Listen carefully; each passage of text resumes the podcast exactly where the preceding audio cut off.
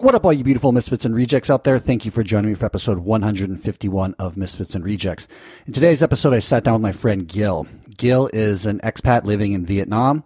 Gil is somebody I met when I was living in Nicaragua who was just such a gentle, kind soul and somebody I was really able to talk to about my online endeavors because Gil was doing the same thing, working as an online entrepreneur, an online businessman, just trying to be a digital nomad, making ends work, but not really finding what he was looking for in Nicaragua. So fast forward a year, I reconnected with Gil and our conversation just was amazing. It went on for at least 2 hours. So just be aware of that. Throughout this episode, we kind of go through Gil's past to where he is presently right now in Vietnam.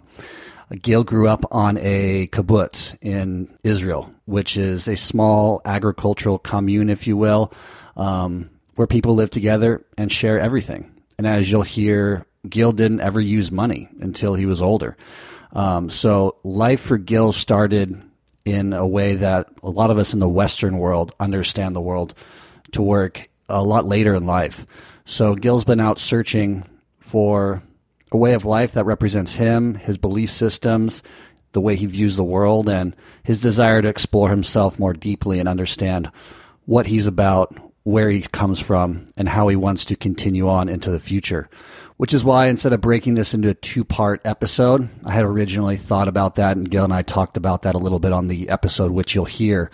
But I felt like it was very important just to leave it going so you could really track Gil's progression, Gil's lifestyle design, and how he finds himself now in this very unique situation in Vietnam. It's comparable in a lot of ways to what I found in Nicaragua when I first arrived there, and very few people were coming to Nicaragua at that point in time, and the little village we lived in, we were at the forefront of a movement that was about to happen, but being some of the first people on the ground in this little village, I got to watch the transition of the environment. And it's a very special time for me, and that's why I really connected with Gil's story. And he's connected with this really interesting, seemingly very eccentric artist in Vietnam called Doan Khan. I'm not sure if I'm saying that right, but this guy's been written up in the Wall Street Journal, and there's a documentary out on him called Artist Police. I'll put all these really interesting aspects of Gil's life and where Gil's at presently in the show notes, so be sure to check all of them out because it's really fascinating. And if you're somebody who finds Gil's story interesting and you connect with where he's at in life and you're an artist or you're into transformational retreats that Gil talks about that he's kind of stepping into now with this artist who has founded this sort of commune, if you will, or environment that people can come express themselves in any way they want. And Gil's really at the forefront of helping him spearhead that aspect of this valley that he has created into this like living piece of art, because he's a living piece of art as well. The guy is just always on as an artist. You can't tell the difference between his performance and who he is anymore, it sounds like, just through the research I did after speaking to Gil. Doan Khan has just become the work of art and created a space within this valley outside of Hanoi that allows anybody to come express themselves in this same way, which I think is what Gil is really connected with and wanting to share with anybody who's interested in coming out and participating in some of these retreats that he'll be co-hosting with some very powerful, unique people around the world. So again, the episode ran a little bit longer than normal. Normally we're doing about 45 minutes to an hour. Gil and I spoke for almost 2 hours. I highly recommend you stick around for the whole episode. Gil's life is very interesting, and where he finds himself today in Vietnam is also incredibly interesting. So with that said, if you're a first-time listener, please be sure to hit that subscribe button on whatever you're listening to Misfits and Rejects on, Spotify, iTunes, any third-party podcast player. Please make sure you just hit that subscribe button so you can get notified of any other episodes that are coming out. I post every Monday at 9 a.m. and have a lot more great episodes coming at you next Monday and the Mondays that follow. So again, thank you for listening. Please sit back, relax, and enjoy this episode with my friend Gil. Welcome to Misfits and Rejects, a podcast about the lifestyle design of expatriates, travelers, entrepreneurs, and adventurers. I'm your host, Chapin Cruder. Enjoy. I didn't fit in America. With cocaine, there's just always too many guns and too many bad attitudes. I quit the limiting stories. Really try to overcome that fear. And right there, for any of your listeners, a lot of what I was to do in the rest of my life was formulated by the fact I just went and did it, goddamn. Welcome to another episode of Misfits and Rejects. Today I am joined by my old friend Gil from Nicaragua. He's in Vietnam. I'm in California. We've happened to connect for this episode, and I'm super psyched to have him. And welcome to his episode of Misfits and Rejects. Gil, welcome to the show. Hi, Chapin. Yeah, wow, that's crazy. It is crazy. I mean, we haven't really spoken in the last, year or two? You left me in Nicaragua to go back to Israel. We've reconnected, and now you're on Misfits and Rejects, man. It's good to hear your voice. Yes, it's good to hear your voice, too. Yeah, dude, you were actually very instrumental in a lot of things for me in my online journey. You were somebody I kind of leaned on in Gigante because you were the only one, actually, and I've talked to a lot of people about this, who kind of understood where I was at. Because you were a digital nomad. You were actually a digital nomad who was making money. You were viable with what you were doing. And somebody I could just really open up to about my online venture and the problems that I was having. So I always really appreciated our conversations, dude. Oh, thank you so much. I appreciated them as well. And I feel like I learned a ton. And, you know, anything I said, I didn't know what I was talking about, of course. So.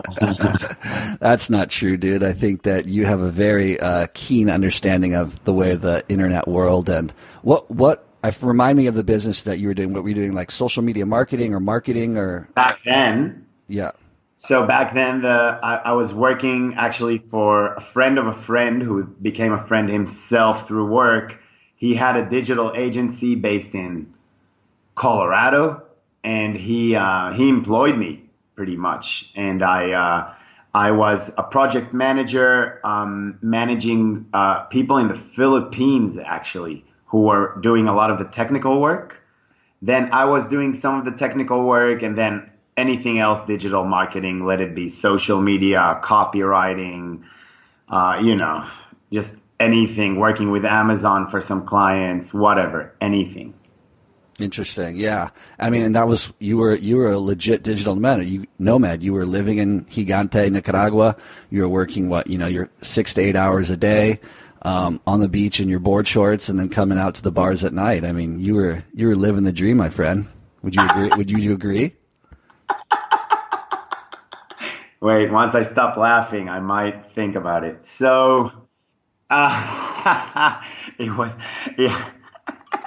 It had all the potential. Like, it was a dream in many ways, but it had a lot of hardships about it.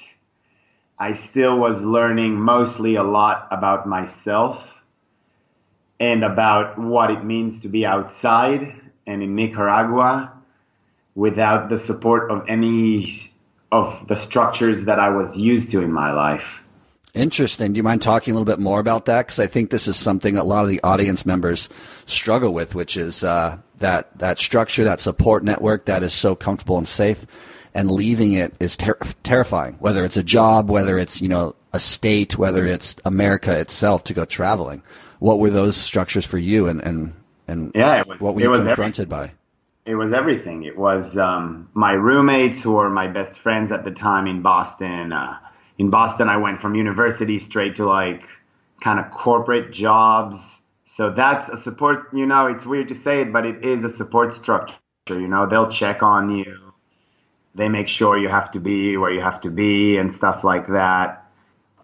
So, yeah. So what happened is work was difficult for me because I'm not a good solo worker.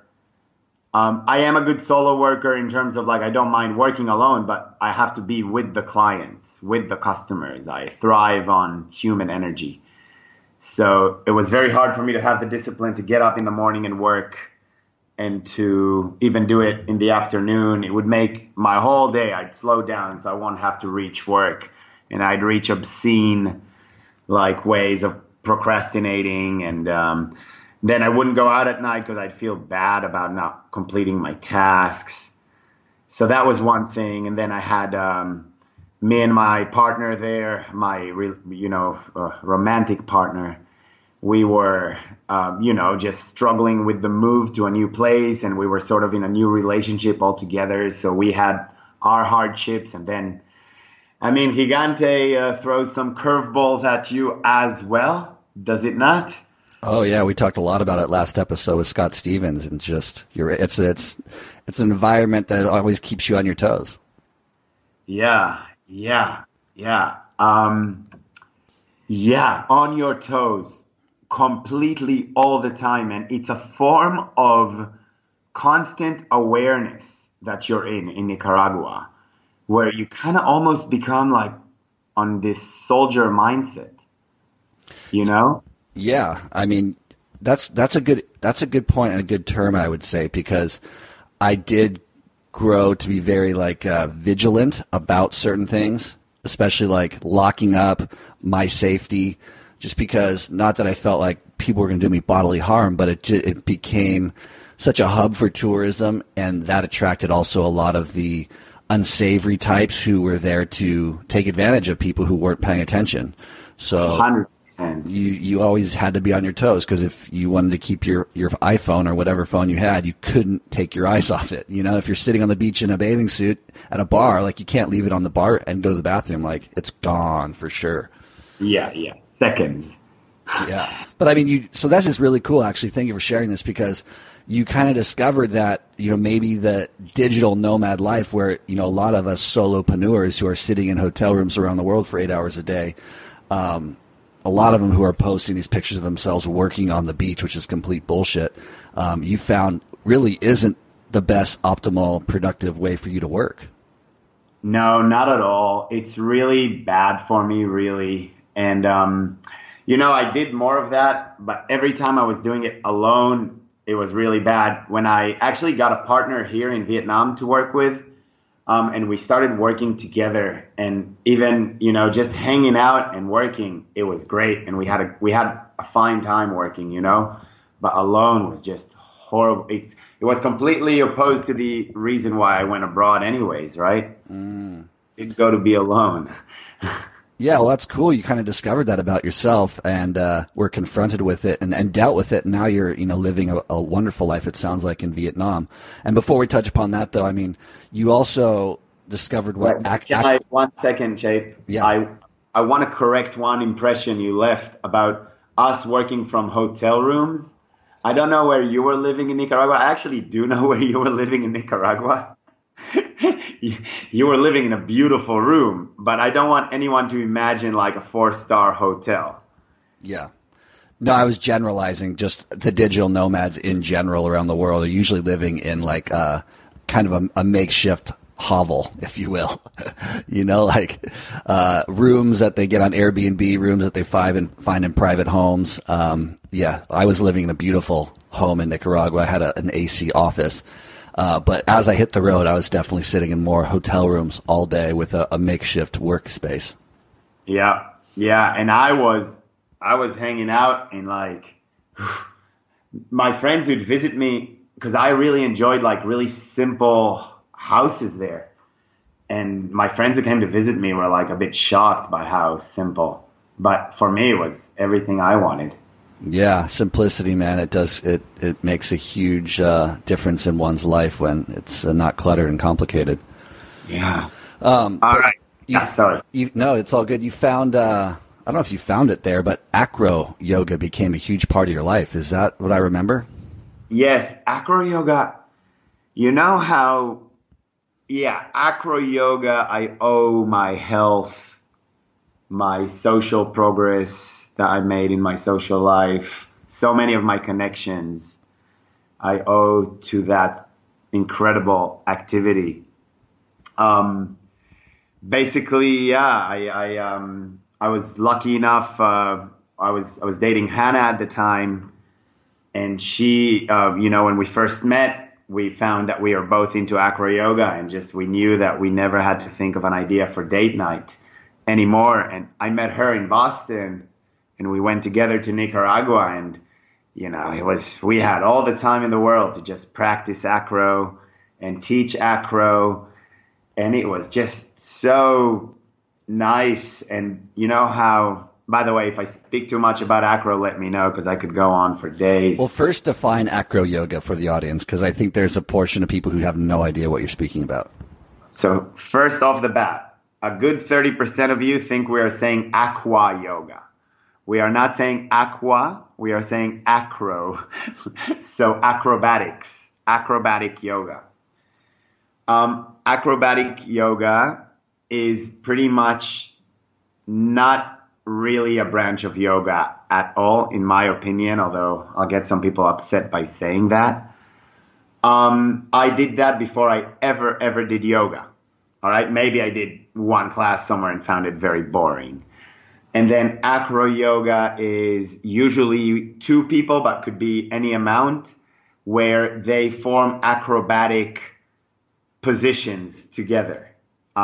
Usually one is laying on their back, picking the other one up using their legs and hands. And I recommend just any of you to just YouTube acro yoga, and you will see people doing some incredible stuff. And one more thing that I'll say, that I want all of you to remember, it's incredibly fun, incredibly easy. It gets fun from the first class. There is no frustrating learning curve, which is almost uneducational. And then it's really fun from the first class, and it's incredibly healthy. It saved my knees. It made me get back to play football, what you would call soccer, maybe some of you. And it's just incredibly good. It's amazing what it does to you and to your mental state as well. It's so uplifting. I watched you guys practice, and I was always impressed with some of the stuff you were doing. I'm curious, though, like how it would save your knees. I mean, I looked at a lot of the positions you guys were in, and what is it, just stretching in ways that you can't normally stretch? So what it does, I was playing football just like you, soccer. Mm-hmm. And I lost a piece of cartilage, I guess, because one time after a game, my knee started swelling hard. And I didn't feel any pain at the beginning. But, you know, I got the MRI. They're like, there's a piece missing of cartilage. Yeah. I mean, you have a few options, but I was under the idea that I was never going to do, like, contact sport. Football, is that considered contact sport, football? Like soccer? Not in the American sense, but yes, I would consider it a contact sport. Right. Okay. So I was like, I could never do that again. I could never cross over, you know, side to side. And acro yoga, well, I first went to physical therapy where they told me I need to stretch my hamstrings as often as possible and to squat as often as possible, which are two of the most unnatural things to think about doing in your day, you know, like stretching the hamstring. You have to completely bend over towards your toes. It's not like stretching your chest where everybody does that, or your neck, or, you know, and then squats are the most horrendous exercise anybody ever came up with. It makes no sense. So I wasn't doing any of that, you know. I was for the first week, and then I was like, all right, I'd rather just never heal. So, by the way, people in real life tell me that they can't tell when I'm joking and when I'm being serious. So I guess tough luck. I'm not going to remember to explain. So, but I was joking. I really wanted to heal, and I looked for other things I could do. And I looked for non-contact sport, because it was a time when I was really health conscious. I was eating very right, because it was right after friends from Israel confronted me about gaining a lot of weight in the US. So I went on a vegan ketogenic diet, which was incredible for me. And I was climbing. I went to the climbing gym, and in the climbing gym, they offered a free acro yoga class that I started participating in. People actually didn't want to practice with me all that often because I was a bit big. Although, I never thought of myself as a big person, but... and yeah, I was completely determined. It looked too easy to be true. And I got into it more and more. And what it does, it just, as you base, you're laying on your back and you have the other person on your feet. And your bum touches the ground and your heels are directly over your bum. So you're 90 degrees bent, right? Yeah. So it really works on your hamstrings. It really stretches them. And many times you have to go past that 90 degree or you just use it to go past, and then you squat all the time. You just lift the other person with your knees, and you lower them and you raise them up again. I got to work with big people. I don't know if you saw, but like I never had someone that came to me and wanted to be lifted that I said, oh no, you're too big for me. Never had that happen. Mm-hmm. I'd always take on big people. So like it creates super knees. And I went on hiking and I was like, yeah, just hiking really well. And I was so happy. And none of it came out of any form of like discipline on my end. It was just like, I did what I liked doing. Wow, that's really cool to hear. I want to say, go back to something you said where your friends confronted you about being overweight. What was that like? I mean, you're Israeli by birth, and Israelis have a reputation being very blunt and direct people. What was that experience like? Can you share that? Yeah, for sure. So where I grew up in a tiny village. I was one of the few kids, like one of two kids in my year. And I was, you know, a lot of people wouldn't stick around. They'd like, their families would move to ours, but they'd leave after some time. So at some point it came to be that I was the oldest boy, which was very strange. In your community? Yeah. I mean, it was all I knew, but I knew it wasn't right. Let's clarify that just for the audience, because I know what you're talking about, but they don't. You grew up on a kibbutz in Israel, correct? So we're going on a second tangent from the fat to the kibbutz. Let's remember that trail. We will. We'll get back to that. But yeah, I think it just. Are you like with a pen and paper? Like yeah, I have it all written down right here. Everything. Oh, yeah. I'd love to see those notes. So I should. Right. So kibbutz is a communal agricultural community in Israel. Goes by the ethos of socialism. And but a more utopian sense of socialism. Communities are between 50 and 1,000 adults. You know, we're mostly either like 2 to 500 adults, I'd say. And I lived in a tiny one. We had like 40 adults when I grew up, and it was a very innocent place to grow up in. Any adult that would scold me for anything, I'd listen to that and respect that as if my own dad told me to do something or not to do something. Wow. They'd never cross each other in front of you, really, you know? Like when they do, that's good gossip. Okay. Then, yeah, we wouldn't deal with currency over there. You wouldn't feel what money, bills, or coins are. You'd have no sense for it because you just... You know, most of the spaces and products are completely non-commercial. So you enter the swimming pool for free. You eat at the dining room for free. You pick up groceries for your house for free, like produce. You get everything is free and just, you know, the community just shares everything. And then we had a shop that was open for like 1 hour on Monday or maybe 2 hours on Monday and 2 hours on Thursday where you could get candy. And my parents would just go, yeah, you can buy any three things you want. And the first time I bought like a toy airplane, like a big one, a watch. I don't even remember if I got candy at the end. I only wanted like the biggest stuff they had there. And then they were like, no, we meant you can have like three, like a chocolate bar and, you know.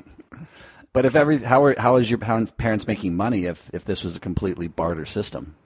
So, the system, well, people, the community itself would make money through agriculture.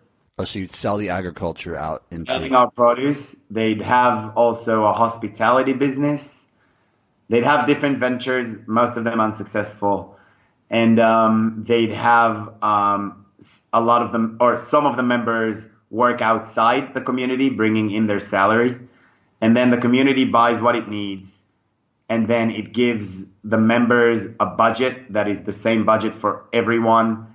And it's all calculated by criteria. So like if you have 4 kids, you get more. If you have 1 kid, you get less, blah, blah, blah. But yeah, it's a budget, very modest.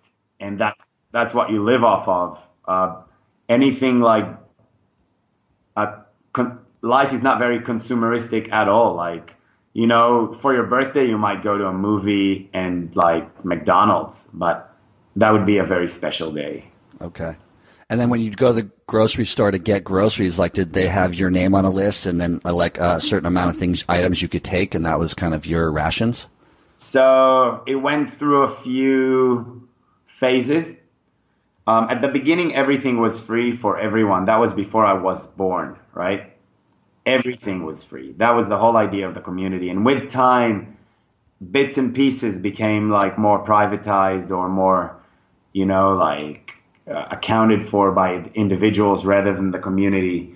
So like at some point they stopped giving away free cigarettes, right? Okay. Like that. Crazy. Mm-hmm. And yeah, so when I was there, you could get, I think, vegetable, I think, was free. Milk was free. Flour was free. Rice was free. Pasta was free. If I remember correctly, sugar was free. Maybe some of these items weren't free, but many of them were. And then you'd go to the store to buy like your vice, your cigarette, your ice cream, you know, and that they would just write on a sheet and it would be deducted from your parents' account. I, by the way, for the record, I would never buy cigarettes there. I wasn't a smoker as a kid. So I'm still not. I'm glad you noted that. Thank you for that. No, it's just because my mom might listen to it. And I know, like, you know, when your child is abroad, you're like, what parts are true? What's going on? You know? Yeah, absolutely. And you don't want to like shake the whole world view of someone. And there's no need to, because I didn't smoke as a kid at all. And yeah. I still smoke cigarettes at all. Yeah. Well, this is a really interesting point that, not the cigarette part, but just the kibbutz part where, I mean, it sounds like... We still need to get back to fat. Of course, we will. I'm going to circle back very naturally in a minute, but I want to dig a little deeper about your lifestyle growing up, because it sounds like, I mean, you were very sheltered in a way. Would you agree? Extremely sheltered. We'd walk barefoot. We couldn't wait for spring to come, so we could like just walk barefoot. And as the sun would get warmer, the soles of our feet would get thicker and thicker to the point where we could step on nails and not feel it, you know, because everything is so clean. All the people there, everybody knows everybody. And in extreme cases, the community has the power to make anybody leave. Okay. But that by the community exercising that power, but it happened by people just realizing it's not their place anymore, you know? Okay. Yeah. Does that community still exist today? Is that where your parents live? They live there. Actually, here, I'm going to do my first plug. The community was hit by a pretty bad fire not too long ago. And the village is called Kibbutz Har El. And there is a website to make donations. 6 families lost their houses in a big fire. The community had to be evacuated. They could only return after like more than 2 weeks, maybe even 3 weeks, because there was too much asbestos in the air from old buildings. So don't procrastinate on removing asbestos, because once there's a fire, you can't go back home. And if you live in America and you have to find a place for 3-4 weeks, even more, because we had the government help us rid of it, so you're screwed. So you have asbestos near you, get rid of it. Mm-hmm. I mean, just can you give us the lay of the land as far as visually what – I mean, I'm for some reason visualizing you guys, these like nomadic people in the desert.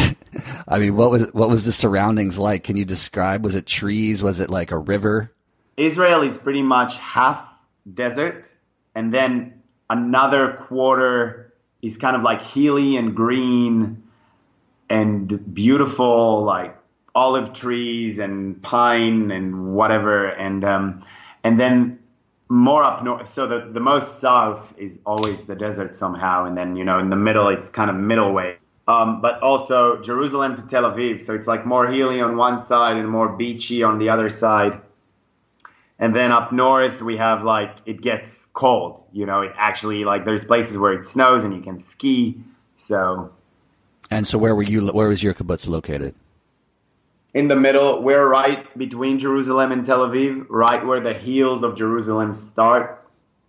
Okay. And, you know, if you want to image pine trees, there's another tree that I can't remember what it's called. It's kind of like a taller version of the Christmas tree. Like a cypress. Yeah, maybe. Yeah, I'm not even going to bother looking it up now. That's okay. I mean, I I remember taking a bus from Tel Aviv to Jerusalem, and I can very clearly visualize, and I'll put maybe a picture in the show notes for the audience. People say it's really beautiful, but I can say that I was, you know how they say beauty must be shared? Mm-hmm. I was too alone there, I think, to really appreciate how lucky I was in terms of the nature around me. I didn't get out much because I didn't have many people to get out with. Yeah, I mean, you said that you were the oldest male, like adolescent, I'm assuming, at one point. And the oldest person there was my older sister, and between us, there was nobody. So... And so, like, that means what? You were like a 13, 14-year-old kid, and all the other kids were like 6, 5, and 6? They're not 5 and 6, but they're 12 and below. Okay. So by the time I was 13 is actually the time when the two last kids that were older than me moved to the U.S. And, yeah, so I loved the kids that were younger than me, but they weren't giving me everything I needed, you know? Yeah, social stimulation was a little bit more childish. And, yeah, you could probably tell, like, I never skip on a conversation now. You're just eager to fulfill all those years of loneliness and silence. Dude, it's, you know, you're a reflection of your childhood, whether you like it or not. And you could be a few different reflections of your childhood and you can tweak it. But there's just so much unconscious void that's being created from different experiences that then dictates so much about what you'll be busy thinking about. Yeah. Now it's a good time to circle back to your friends coming and confronting you that you were fat. Mm. So, and it does connect well to the community because these friends are from the community or from communities like mine. And these are very, I don't want people to get the wrong idea. I get two imagery at times. These are like, we'd call it Spartan communities, but please don't imagine anything ruthless. We were not really hit ever. Everybody were pacifists.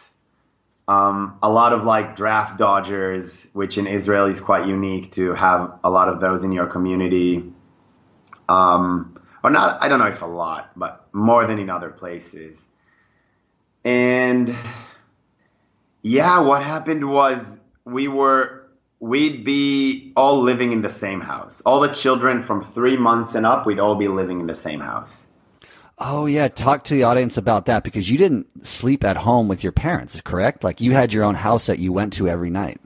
Exactamente. So please describe the audience what that means. Every house in the community looks pretty much the same and it's very minimal. There is a bedroom, there is a living room, there is a kitchen, and that would be it. So families didn't really have children's houses, like children's rooms, I'm sorry. Because the burden of raising the kids was on the entire community. And it had many reasons, some of them ideological, some of them just financial at the very beginning of the movement. But we were no longer under such financial distress that we needed to live that way. But we with ideology and things like that. They actually removed that from,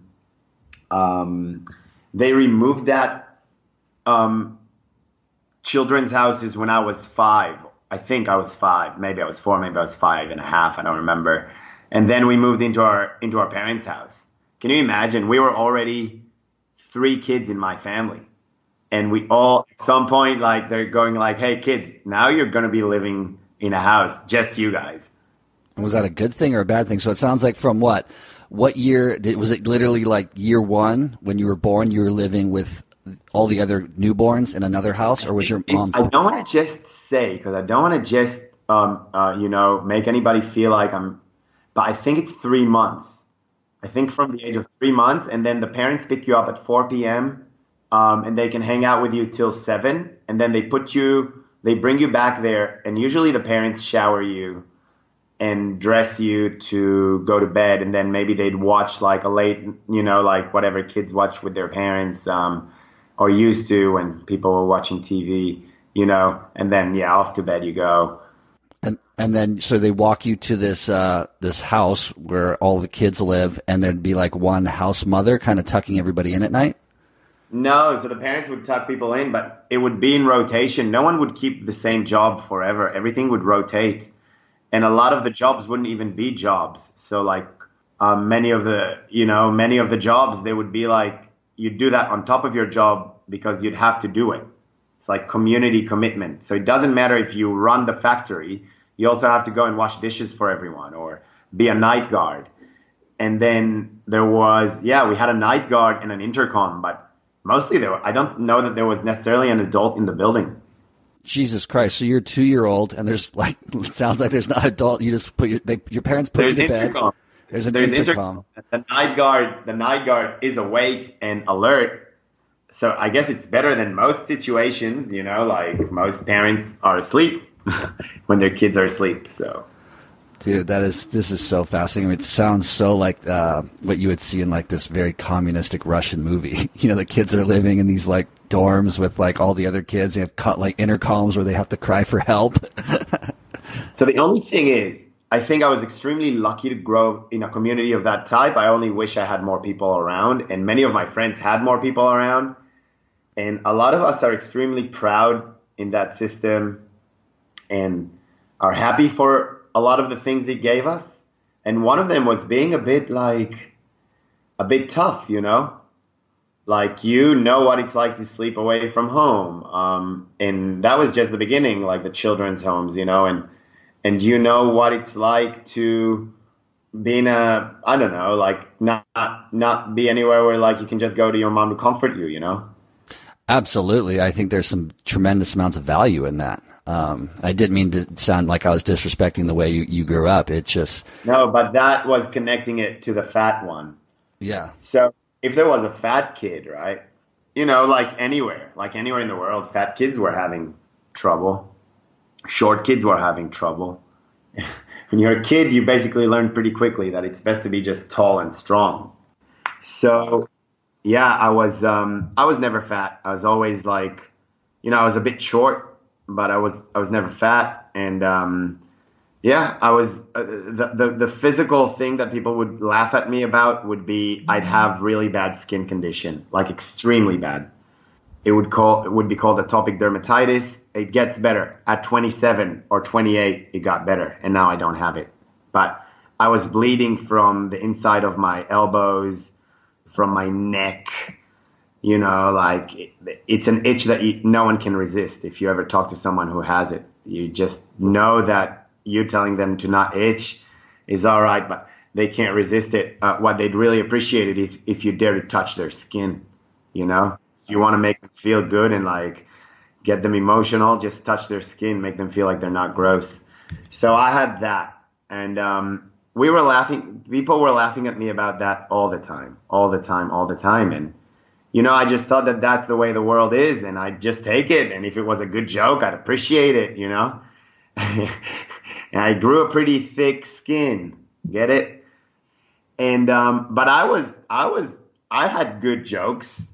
People wouldn't really dare to get under, you know, sort of like, you know, a match with me all that often. Sometimes they would, especially if they were stronger. But when it became less popular to have physical fights, and it was all about your ability to whip with your words. I was liking it a lot, just going back and forth and getting each other annoyed. So, yeah, we'd be very blunt, as you said earlier, extremely blunt, to the point of great faults, I think. And I had more sensitive friends that have expressed to me that it's too much, and I didn't realize what's their perspective like. Why is it so hard? Obviously, the intention is good. So what if I'm talking about your extremely awkwardly shaped head? You know, we're just all kids trying to have fun. But it's not the way it goes. You know, it took me a while to realize.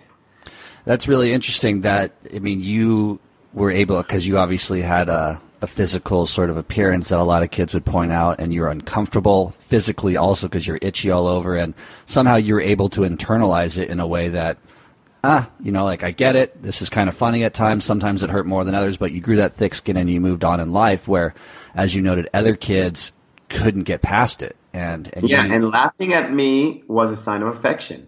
Mm-hmm. It was a sign of affection. Very rarely was it someone who didn't really in some way seek being close to me. Like, they'd want, don't get me wrong, they'd want to get social points on my expense, and there would be people around and they'd be laughing. But at the end, I do feel like it was, you know, like little cheetahs just playing with each other, you know, and I would be like, yeah, that's my cross, you know, that's what I carry. And I wasn't ostracized because of that. It was fine. Like I still felt included. I think it's a point that a lot of people who come from, especially the Americas, and they travel a bit in Central America, around the world, and, you know, they hear friends and relatives, or they start to become closer in the culture, that call each other fat, and, you know, fatty this, fatty that, and you fat shame. Yeah, well, we consider it fat shaming, but as you just pointed out, you and these people, it's more affectionate. Like when you're called, you know, fatty in Nicaragua, for Gigante, for example, it's like it's the people who love you the most, and it's more of a term of endearment and affection. And it sounds like that's kind of what you internalized when people were making fun of your skin conditions, like more affectionate, like, oh, there's the skin guy, or whatever. There's Gil, the skin condition guy. Yeah, they'd call me scratch card, you know, like the ones you buy at the 7-Eleven. Uh-huh. Scratch card. And that was just like, oh, well, they love me. You know, it was really funny. Yeah, it was not exactly, you know. It was much better when they used to say, oh, you scored a great goal yesterday, you know. That's nice. So it wasn't all roses, but it makes you tough, and it makes you not back away from someone just because they throw an insult at you. You still can be their friend. And so when your friends approached you in Boston and said, hey, Gil, like, you're fat. No, in Boston, no one would tell me I was fat. That's how I got fat, because it's Boston. It's like no one would tell you. And my girlfriend at the time, oh, my God. Yeah, she was great, but she always said, you could get more into shape if you wanted. And I'd be like, yeah. I could. I like it. It wasn't that negative reinforcement one requires. Oh, not one. And again, I'm talking about body issue, body weight, and I know for some people it's very sensitive. And by this time, you got it that I took a lot for my body, and I'm not sensitive, so I might be insulting to some of the listeners that have the most horrible weight conditions, one way or the other. And I don't even know that I could feel your pain, but I want to apologize in advance. I was getting fat in Boston, and I didn't realize, and I couldn't see it in the mirror. I didn't realize. I was looking in the mirror, and I looked the same to me. And one time I went back to Israel after maybe a whole year that I wasn't home, and the first person I met just started laughing. I think my parents also were like, they pet my belly every time if I would have a belly, they'd, you know, they'd feel it whenever they see me, especially if don't see me too often. Measure me, and that would probably be their first comment, like, you look fit, or you look fat, you know. Are you still there? I'm still listening. I'm loving this, Gil. This is amazing. Describe than that. Yeah. So then what shifted? You're like, oh, I'm fat. Now let's get fit. No. So I go back home and I meet my first friend who's like a brother. I think it was Yoel or something. And no, it was Sam at Yoel's house. It wasn't Yoel. That was his brother. And he just sees me. Dude, I don't remember which one of them saw me first, but whoever that was, he saw me and he burst into such laughter. It was Yoel. Yoel saw me first, and he laughed so hard, and he couldn't stop laughing. And I was like, what's going on, motherfucker? Like, and he goes, yeah, you're just so fat. You're incredibly fat. You're huge. You're fucking fat. I bet none of your clothes fit you. You're fucking, you know, And then I'm like, fine, well, that's your opinion, dude, you know, like, okay. And then the other brother walks in, and he looks at us, and his face is kind of frozen, and he's like being really cool, and he's asking, are we already laughing about this? Is it fine? And he says, he gives him the nod, like, yeah, it's fine. And then he just falls on the floor laughing. Wow. And then pretty much everybody I met in Israel were commenting about my weight until I started having a lot of fun with it. So like a friend of my family would come to me, he's like 60, and he'd be, hey man, like you gained some weight. And he'd like even tap me, and I'd be like, no, I didn't. He'd be like, are you sure? I'd be like, yeah, I'm actually skinnier than I was when I left.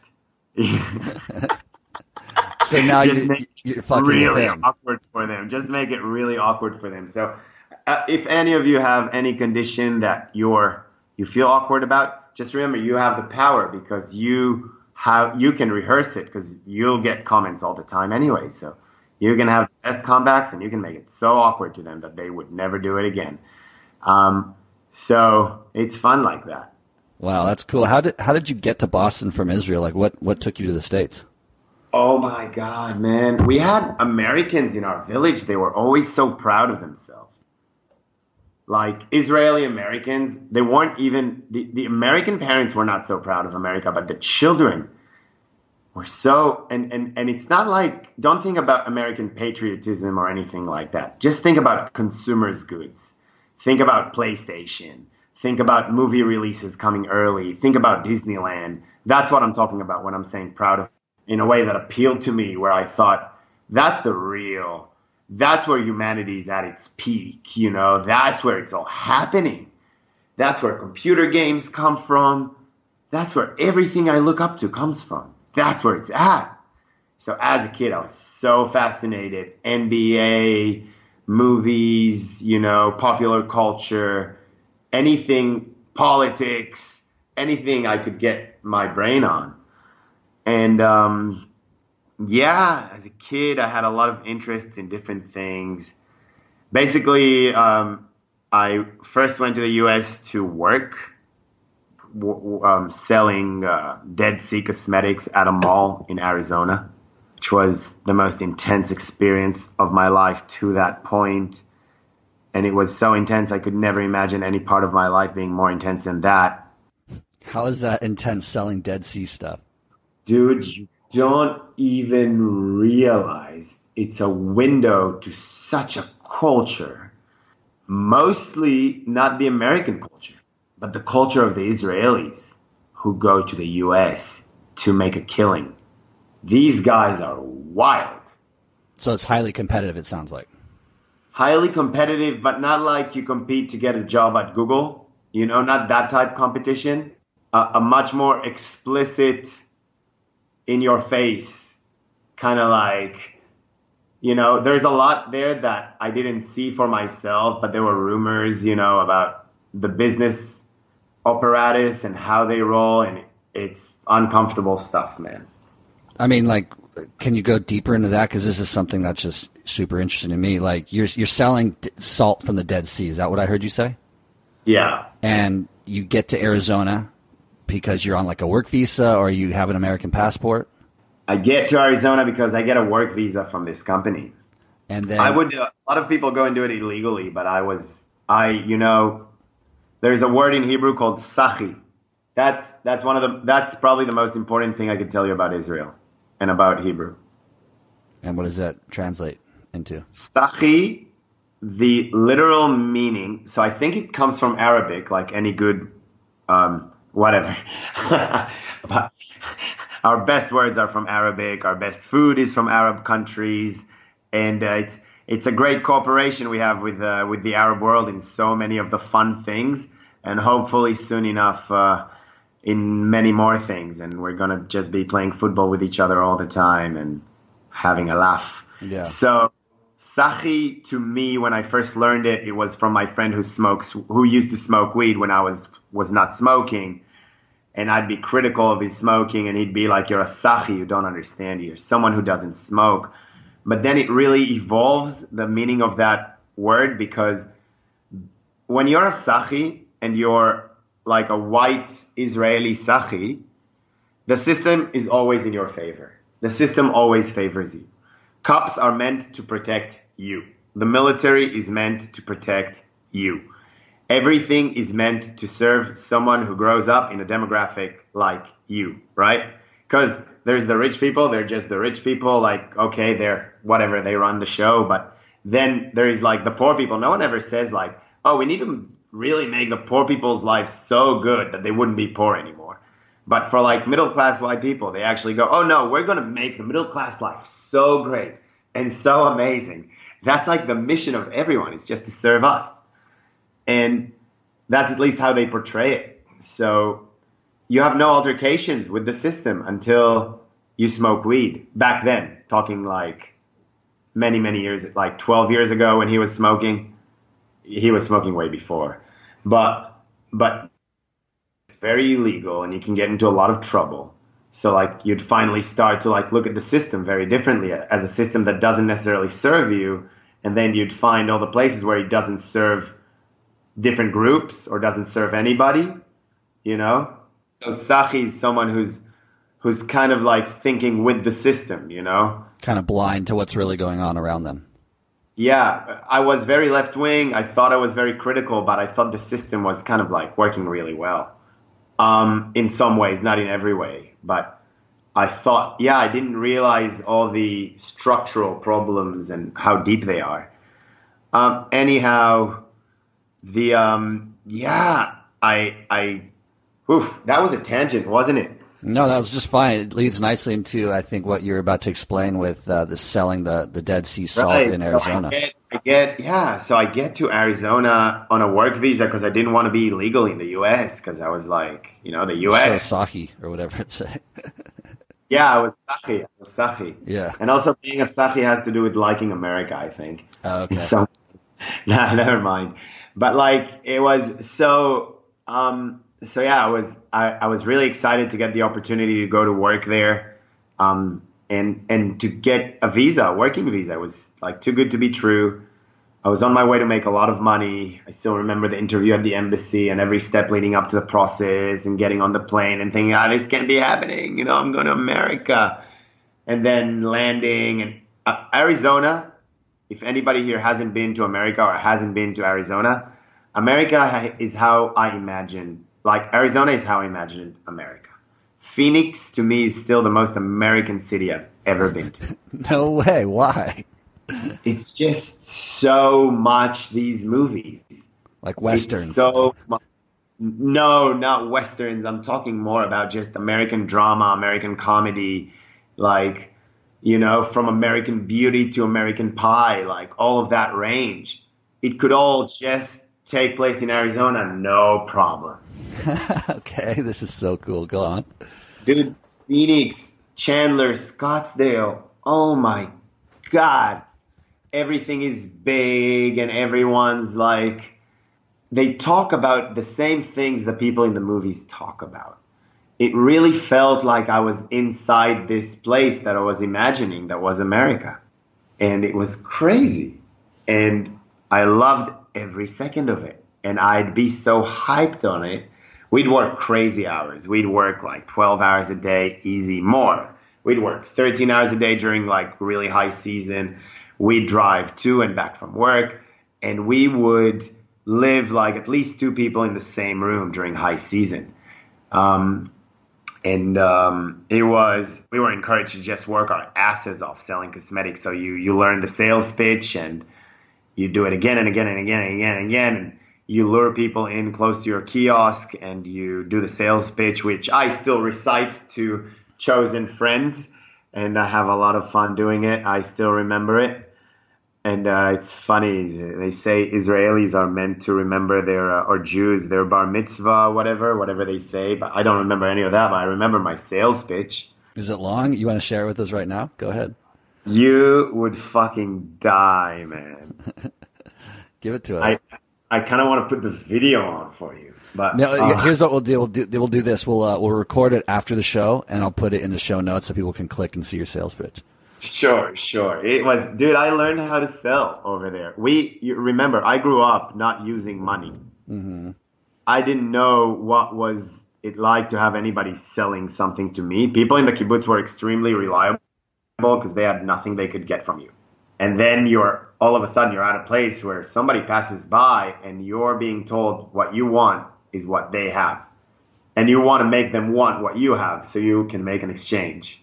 And I remember the first person I talked to, I do the sales pitch because I did memorize it. And then I wait and he doesn't do anything. And I'm like, why? What am I supposed to do now? Like, I'm done. Let's look at each other, you know? And what happened? Did he just like walk away, or did you get the sale? I think I tried to block him with my body or something, so I wouldn't go. No, I'm joking. I didn't try to block him with my body, but yeah, it was just miserable for both of us. And then he went. He probably felt a bit sorry for me, but not sorry enough to buy my product. It's not like I was missing a leg, you know. Anyways, then I learned how to sell. As a salesman, you never stop talking, ever, ever. You lose that mechanism of I said enough. And you come up with another mechanism of freestyle saying things really fast. It's psychedelic. It's like you're channeling something. You're channeling the spirit of the salesman. And the point is what? To like prevent them from thinking, so you can have them just like hypnotize them to pull out their checkbook? Every defense. Crush every defense. Every form of resistance. Just verbally. Crush it. Go past it. Diffuse it. Call it what you will. They buy to make you shut up. Okay, I see. Interesting. That's an interesting approach, but I guess that's kind of been the approach for hundreds of years. Dude, I learned that in America, so thanks everybody. So yeah, I mean, that sounds like since everybody was kind of giving the same pitch, highly competitive, and you obviously were probably making commissions, I'm assuming, so you were elbows up, ready to like fight it out with your words. Dude, we made so much money. We made it, and it's great, but it's not. It wasn't the most ethical way of earning a living for me. You know, just pushing people and buying products. I wanna actually discuss with people what they need, what they actually want. I don't want to be telling people what they want. I feel like there's correction I need to do in my life, probably for that time as well. Like saying like. Correction sounds like correction facility. But like, but I don't need to be doing sales. Well, it's interesting. Like the whole model has shifted now, especially with, you know, the online game where everyone's advocating, you know, find out what your audience needs and then fill that demand rather than trying to push upon them. You know, something funny, Google, what it is a public bargaining platform. The public inserts the search queries it desires, and then the suppliers find that trend and go like, let's meet that demand. So like enough people go like blue basketball Nikes, even if these shoes don't exist. If basketball has good analysts, it should pick up on that and be like, all right, we better start producing that. How crazy is Yeah, it's wild, dude. I mean, the whole system is being turned upside down and no one really knows how to deal with it. I was thinking about creating a collective bargaining website, and then I was like, just now talking to you, I'm like, Google is a collective bargaining website. Just search for your dreams on Google, and they'd be one step closer to becoming a reality, because I was an analyst for a company. We'd look at every mention of some projects, because some projects would have no mentions. So it's really easy, actually, to communicate with a brand if you're looking to do it now in the digital era. Much easier than to write them an email is to just tag them on your posts or whatever, and they notice it right away. So theoretically, you could rig the system to like have multiple IP addresses coming in with the same query to put the pressure on them to produce something random. Yeah. Do you think that's going to be a crime at some point? Like it is to like run stocks between people? That's a good question. I mean, I think we're venturing into an era where there's going to be things that are occurring that are unethical, you know, like front running in the stock market that people used to do when they were like when they could literally beat the buyer to the sale, and they were just front running all these like buy and sell orders. That's how it goes. Let's fast forward now to like Vietnam and your digital nomads like experience. How long have you been on the road now? I don't know. Just kidding. Yeah, it's I went on this Arizona that was late 2009, I think. Then I traveled Latin America, went back home for 8 months, went to school in Boston in the US for 4 years, then went to work there for another year and a half or so. And only then I went to Nicaragua. So that's already like 8 years of not really being at home very often. And then last year I was at home for a whole year between March and March. And then I went to Vietnam. Here I am now. So that's how long I've been on the road. So it's kind of, it's not as straightforward, I guess, maybe rarely is. And yeah, I got here thanks to a good friend from Nicaragua for Lucille. Do you remember her? I don't. Not off the top of my head. If I saw a picture, I'm sure I would. Yeah, she's French. She was volunteering. She lived with me for a while. We were talking. I was in Israel. I was not happy. And we were such good friends, and she was like, you know, come to Vietnam. Vietnam is a very good place for you. And I was like a bit skeptical because you know how in Nicaragua you need to be like such a good entrepreneur in order to make things? Yeah. You know how in Nicaragua, like, it almost feels like nothing's working in your favor? Yeah. It's really easy to get discouraged. Correct. In Vietnam, there is no excuses. It is, money's on the floor. On the floor, it's insane. You can be anybody, and as long as you have some level of, you know, what do you call it, some motivation, even the smallest, work would just find you. What do you say, chutzpah? Is that the right term? No, that's the thing. You don't need chutzpah. There's very few Jews here. I'm pretty much the only Israeli in my community here. There's more Israelis, but there's a very tight community of teachers, and they're people that I became friends with. And a teacher in Vietnam makes like $20 an hour. I think a lot of people might hate me for sharing that with the world. No, it's been talked about. I've had others on who've discussed the money that they're making in Asia, maybe not Vietnam specifically, but I mean, is that what you're describing? Like just the fact that you can make $20 an hour as a teacher is the money on the ground? Are you talking about entrepreneurial endeavors?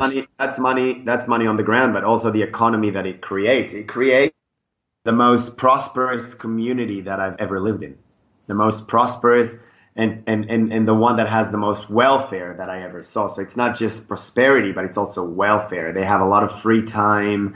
There's like public spaces around here in this neighborhood. Really good food that you can buy for $1, a vegan buffet with all the, you know, different things you'd need. And they're crazy for vegan protein here. So whoever is like a vegan that requires a lot of protein, come to Vietnam. That would actually be a good thing.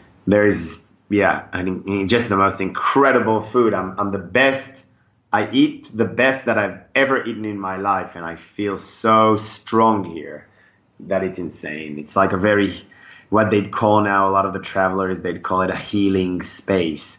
Although you have to let it, happen to you. You can't, you can also resist it and then it would like erode you. And yeah, because you know, Hanoi shouldn't be, it's funny, Hanoi shouldn't be described as like this calm, tranquil paradise, right?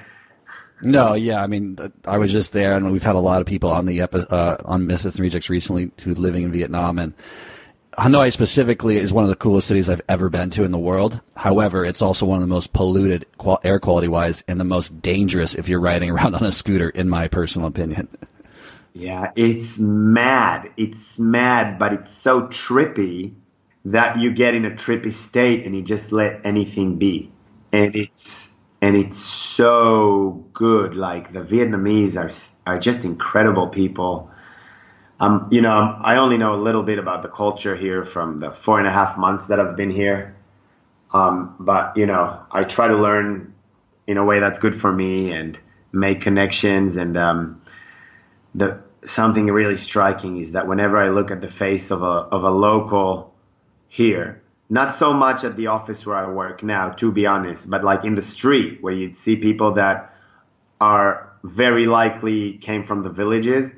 If you see someone in the streets of Hanoi, maybe they sell fruit or something, and you look in their eyes, they have the most relaxing look on their face that it immediately de-stresses you. It's like they're like walking, like they have the effect of like anything that would have a mental effect on you. It's like just looking at a Vietnamese worker, or that sounds a bit classist, but looking at, they always work though. They always work.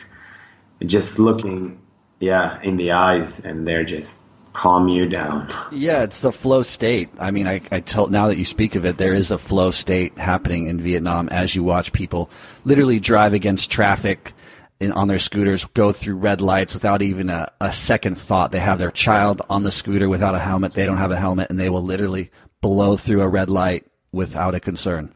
Yeah. And the food is healthy. Like, I felt super healthy as well there. You mentioned you're in an office now. Like, what are you doing?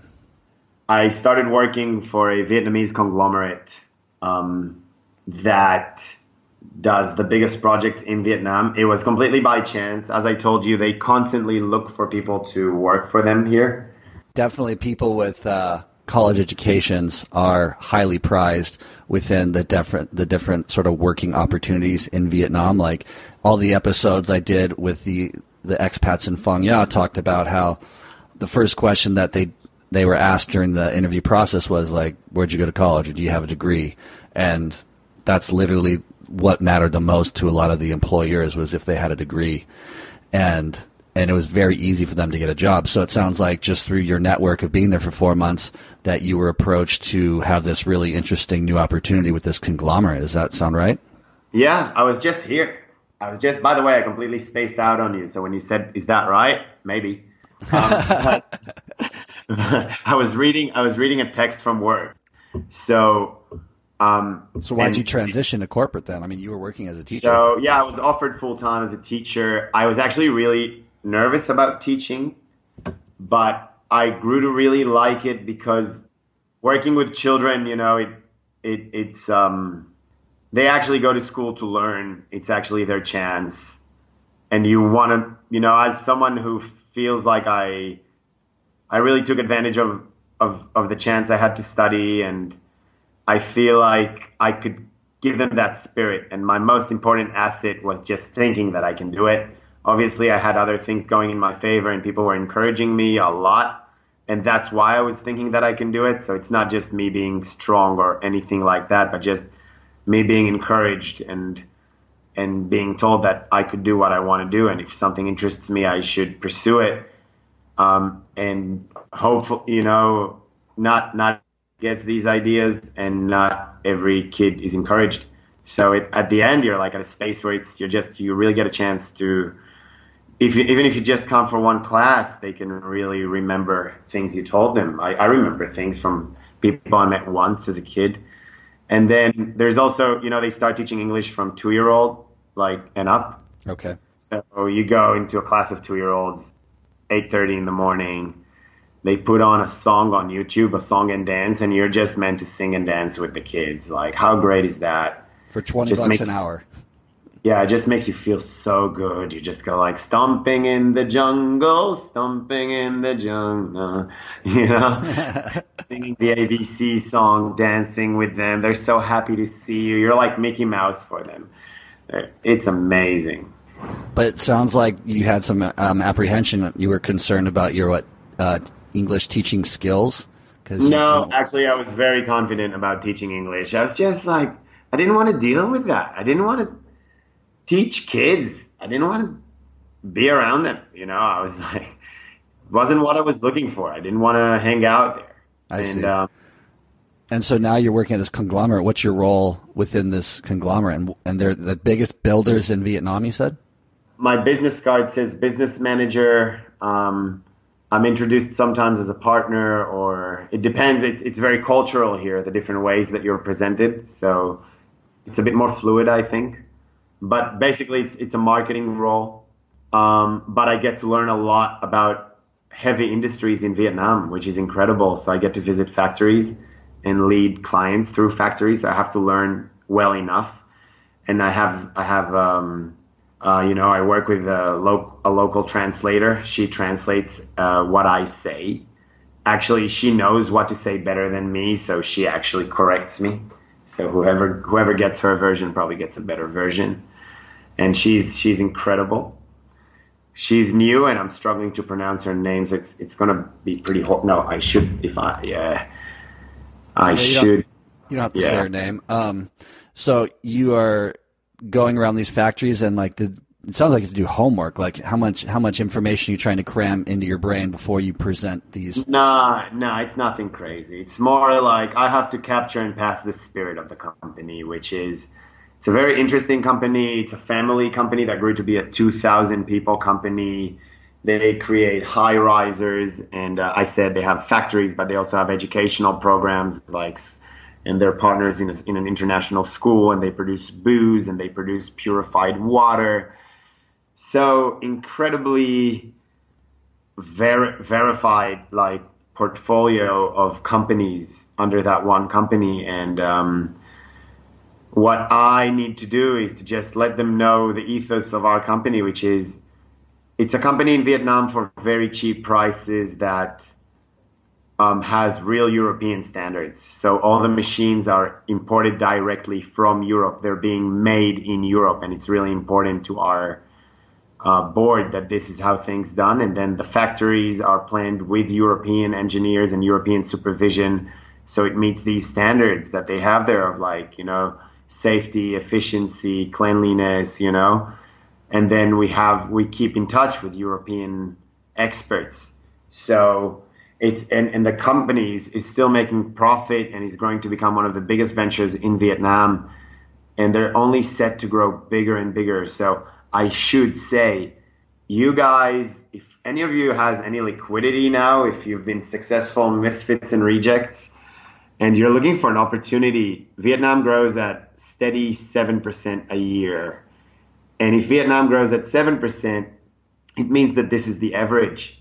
It means that the urban centers grow a lot more rapidly. And the Vietnam top 500 companies grow at a 20% rate every year. So if you're looking for an index, or if you're looking for a direct investment in anything, don't be shy and I'd happily connect you with my company. It's the least I can do for them and for you. So, and they invest in real estate, but also they're an industrial company. So any needs you have, they produce anything from heavy construction material for any project, for piping and cement, and they also produce bottled water and booze, and they'd invest in anything good, but they'd also partner with anyone good. So. And lead investments. So if you're looking for opportunities in that field, feel free to reach out. I mean, this is just blowing my mind, Gil, that you've stumbled into this. I mean, it sounds like, if you stay committed, you could have a very early retirement. Yeah. In Vietnam, you can save, if you're looking to live and retire in Vietnam, it's like playing life on easy mode in some ways. And why not? Hopefully it happens for more places and more people. And it's really that great. Yeah. So what's your long-term plan? Are you going to stay for a year or two, or are you just kind of going month by month still? What's the plan? So I'm not connected. I could leave at any point, right? I don't have kids here or, anything that I couldn't just leave, but I love it. It's a great space for me.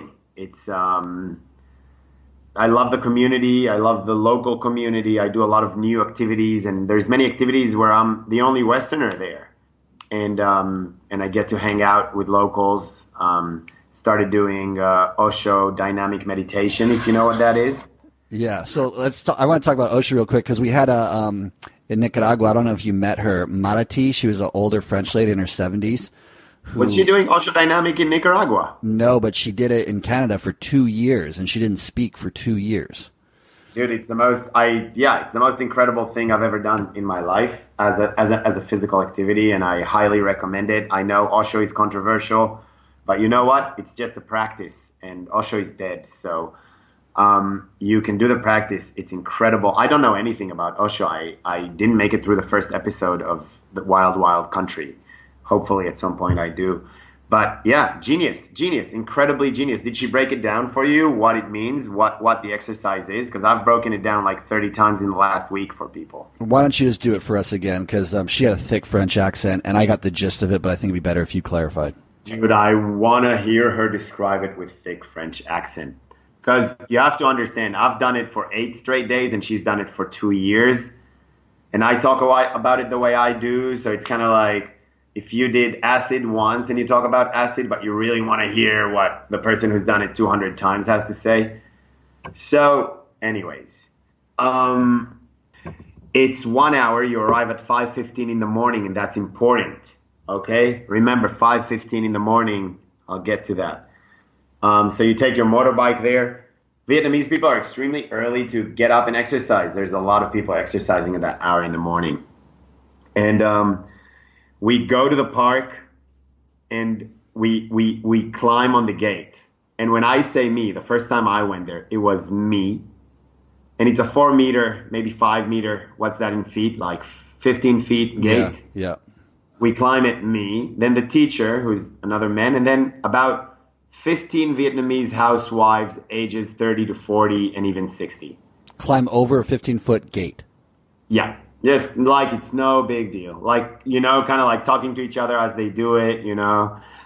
Is it like a chain link kind of gate that you can like? Yeah. It's just not open at that hour, you know. And okay, go on. They're all very athletic. Everyone in Vietnam is so athletic. It's incredible. Go on. So then basically they explained to me what it's going to be because it's my first time. And then for 30 seconds or so, there is a discourse by Osho that's recorded. And he says, dude, I want to imitate him so badly, but I know it's now considered wrong to imitate people. But I imitate all my friends all the time.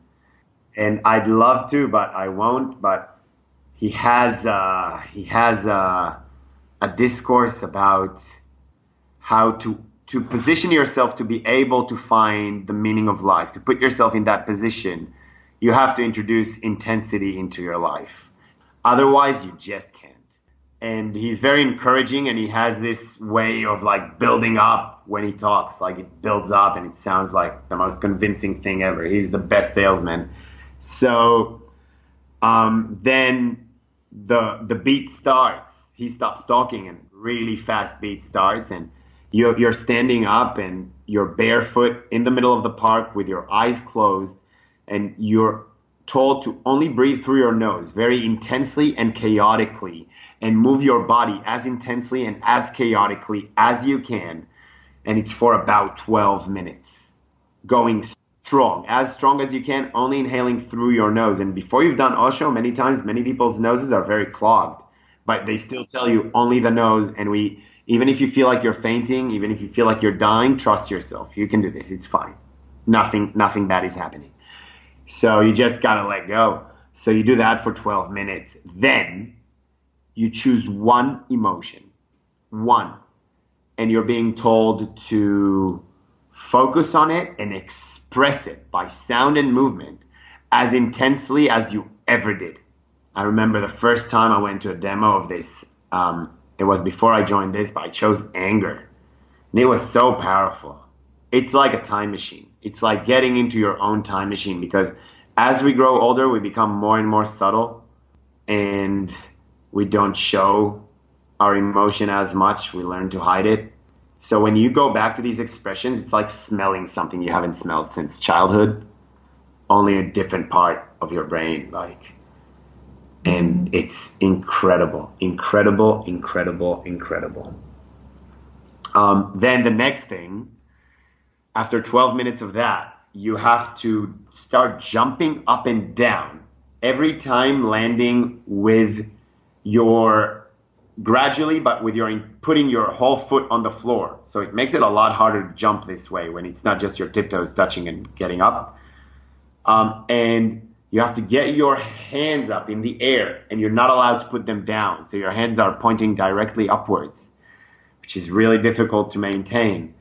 And every time you touch the ground with your heels, you have to release a really loud noise. And they say you should release it from your sexual chakra. It sounds like a loud moan. and we're all doing it in the middle of the park, feeding off of each other's moans to go on while it's really hard for us. So you can imagine what it sounds like. It's quite the sight. And actually, my teacher he posts this on his Facebook as promotional, and the students are completely fine with it. I don't think he uploads the moaning parts very much, more the dancing parts and stuff like that. But, you know, it's still like anyone can go by and we have no idea what's happening. We're with our eyes closed having an out-of-body experience, right? Mm-hmm. So it's so intense, you don't stay in your body. It's just so intense. You jump up and down and go, and there's beat and da-da, and you're not in there. And it's more than the fastest sprint you ever ran and then kept running, you know, like when everything's on the line. It's more than that. It's 12 minutes of intensity. What sport is played for like 12 straight minutes with no break, you know, on like high intensity, mm-hmm. You know what I mean? Not many. So it's like, and when I say break, yeah, football, you get to rest once every 2 minutes in football, right? In soccer. Yeah. Right. The ball is away, and you can catch your breath. And so yeah, I mean, and then after 12 minutes of that, of just jumping and moaning, they go freeze, and you're still not allowed to put your hands down, but you freeze, and this is when it comes for you, which is really amazing. It's a little bit like DMT, and I think I read on a Facebook comment that sounded very convincing that, you know, so that's the level of seriousness I take my research at. I found somebody wrote in a very like authoritative way that it's very likely that DMT is produced in the lungs at times of darkness, because that's when we have melatonin that hasn't gone through this other process, and then when it meets whatever other molecule in the lungs, then it becomes DMT, and we get it when we dream or whatever. So it really felt a little bit like DMT for me, which is, and yeah. The result, the ultimate result is what? Enlightenment? Like, what are you trying to achieve through this practice? So my goal, why I was doing it, it sounds funny to say to achieve enlightenment, but if I'd have to say, would you use that term, achieve? Yeah, I would, because I'm not looking to be smarter than anybody else, but I'm looking to have a perspective that's going to allow me to not even consolidate, but consolidate the idea that I don't need to consolidate the secret of life. Mm-hmm. You know, and I think a lot of this journey is about breaking out of my own body, feeling myself okay to be just with everything or with nothing at all, and really finding what's beyond this perceived reality that we think we know so much about, you know? Yeah. So that's... Man, you change, brother. I mean... I can just see in the vibrance that you express yourself in that you've come into a very content, peaceful place within yourself, where in Nicaragua, I did see those struggles you had daily, you know, mentally kind of berating yourself for maybe not achieving the workload that you were meant to achieve. And you're a lot lighter and seemingly happier, if you will, within your own skin.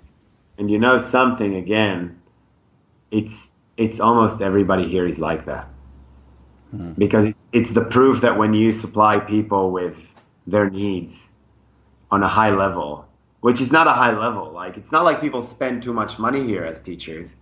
They make a lot, but they don't, even if you make $5,000, you're not going to be spending more than, like, you wouldn't be living lavishly. It's just not the culture here, you know?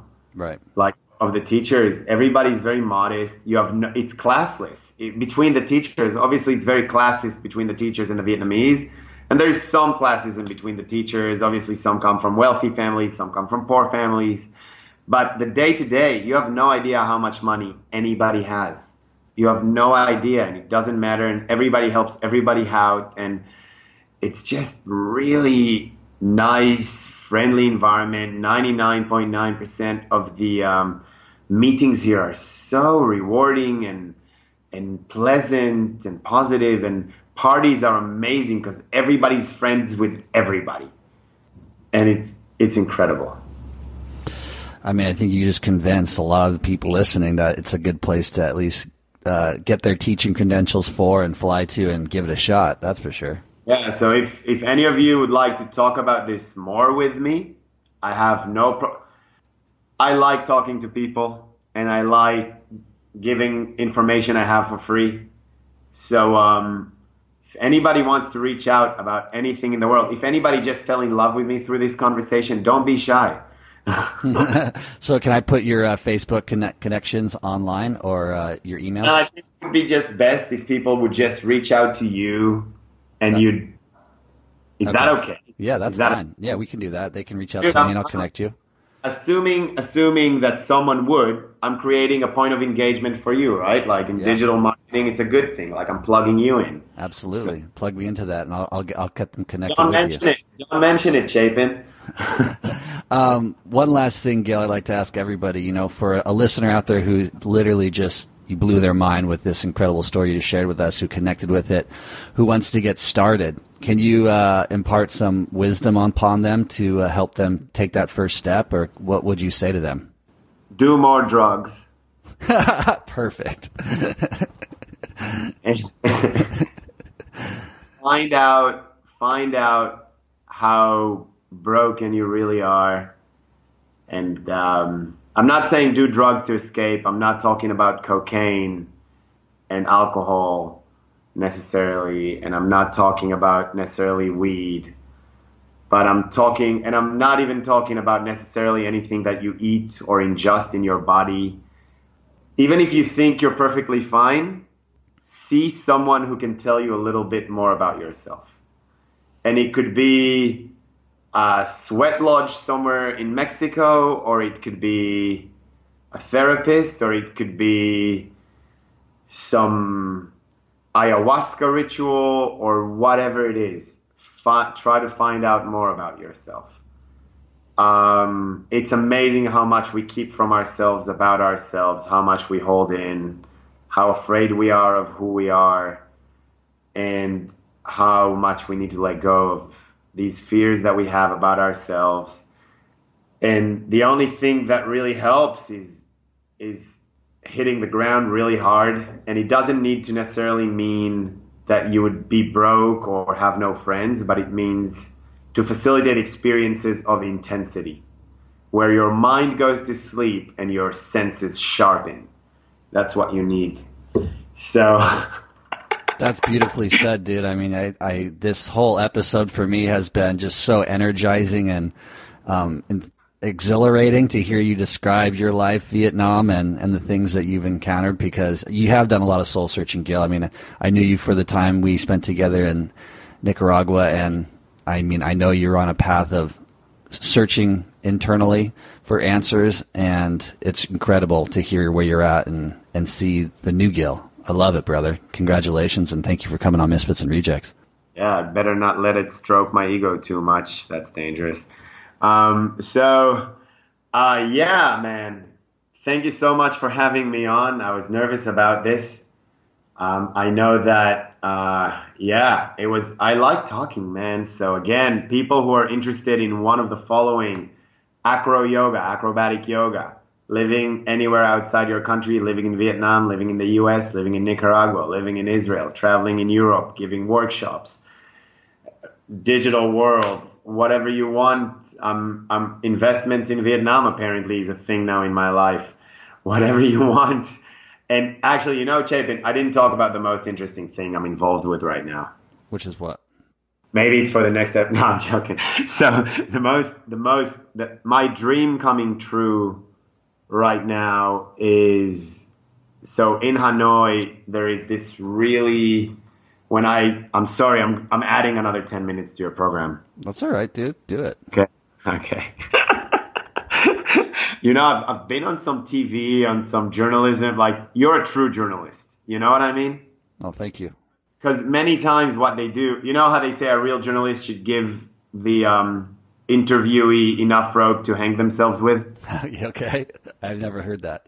So that's what Joe Rogan does. Okay. He makes people like pretty much confess. He's a priest. Yeah. Only he's public, and then they're gone.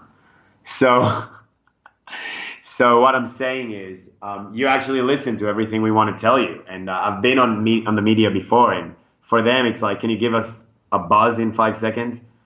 So yeah, you're doing actual media, man. Thanks, dude. So what's this new path? Your new passion? So it's not a new passion, but it's crystallized into something that I can now see. And there was a festival here when I just arrived. Like, I was maybe 1 month in, and we were all very excited for it. It was in the middle of the jungle in a place with a lot of environmental art, and all the promotional material looked incredibly psychedelic. And we had no idea what's coming for us. No idea. And I thought it was just going to be like, all right, if I tell you there's a festival in Nicaragua and it's organized by Nicaraguans, what are you going to think of? Loud music, right? Electronic, yeah. Loud electronic music, and not necessarily like the environment that you'd be looking for to like have the most amazing experience you could have. Mm-hmm. I'm sorry. I don't mean to shit on Nicaragua. I had some of my best parties in Nicaragua, but... maybe not the most well organized, we'll say that. Yeah, yeah. And sometimes the musical choices, we'd have a party in Camino with great music, but then sometimes the music by the pizza place up there, mm-hmm. or whatever. Sometimes the music wouldn't be as good elsewhere. But I loved every place. Anyways, whatever. So I was not looking forward for too much, but I was like, I'm going to be in the nature with a lot of friends, so that's going to be good. I started making friends by then, and we went to the festival, and it was a great world. And dude, it blew my mind entirely. That valley is crazy. There is so much art. There is the biggest standing penis in the world there, 36 meters high. Inside it, there's a ladder there's 6 bedrooms inside that penis. Okay, dude, now you got my attention. Let's talk about this. So this is a festival? Is this like an art valley that you just described, or both? It's both. It's both. It's a permanent art valley that's been established not too long ago by this incredible performance artist called Doan Khan. I'll give you his details or whatever. I'm going to put that in the show notes for sure. And he is... a performance artist that has the most incredible life story you've ever heard. He used to be an art censor for the secret police. So he used to be the kid with the finger in the dam, right? Mm-hmm. You know that image? Yep. So and instead of water in the dam, there's provocative art, right? And that kid, that's this secret policeman, every now and then has to look what it looks like. He feels it with his finger, right? His finger touches it. He's connected to it. Maybe every now and then he changes hands, right? A little bit gets out. Gotcha. And then he sees it, right? He sees what he's censoring. It takes over him, man. It took over him. He became a person performance where you cannot tell apart the art piece from the artist. Wow. You just cannot tell it apart at all. He's an art piece. Does he speak English? Can I get him on the show? He speaks great English. He's been on the New York Times. He's been on the Wall Street Journal, and I'm sure he'll be happy to talk to you. Beautiful. And there's a full-time documentary about it, like a full-feature documentary about him called Artist Police. Oh, we got to get all these in the show notes for the audience. So why is this now your new passion project? So he... that festival was incredible. The music, there was a lot of noise music. Have you ever heard noise music? I've never heard it before. I've heard something similar, like electronic, just like noise of clinking metals and like weird shit like that. Everything is broken. It's like being inside a broken machine while someone is like doing that Ace Ventura thing with a knife and fork over the plate. Mm-hmm. And so weird, man. And we're all tripping, and he's transforming in front of our eyes to like, and there's like maybe, I don't know how many thousands of people there. There's different versions to that story, so I don't want to get into that, but more than 2,000, I think, by any stretch. And they just fucking, he goes on stage and he says, in Vietnam, a third world country, he says to everyone, I hope everyone here makes love to everybody. He's a guy with long hair. Guys here don't have long hair. He's very feminine in the way he carries himself almost. And he was at the most intense part of the show. There was like a really long show, and it's all on Facebook recorded. So you can watch the whole show with great sound and a lot of drone shots of everything. So it's actually a really good watch if you're just hanging out at home or whatever. And we'll put that in the notes.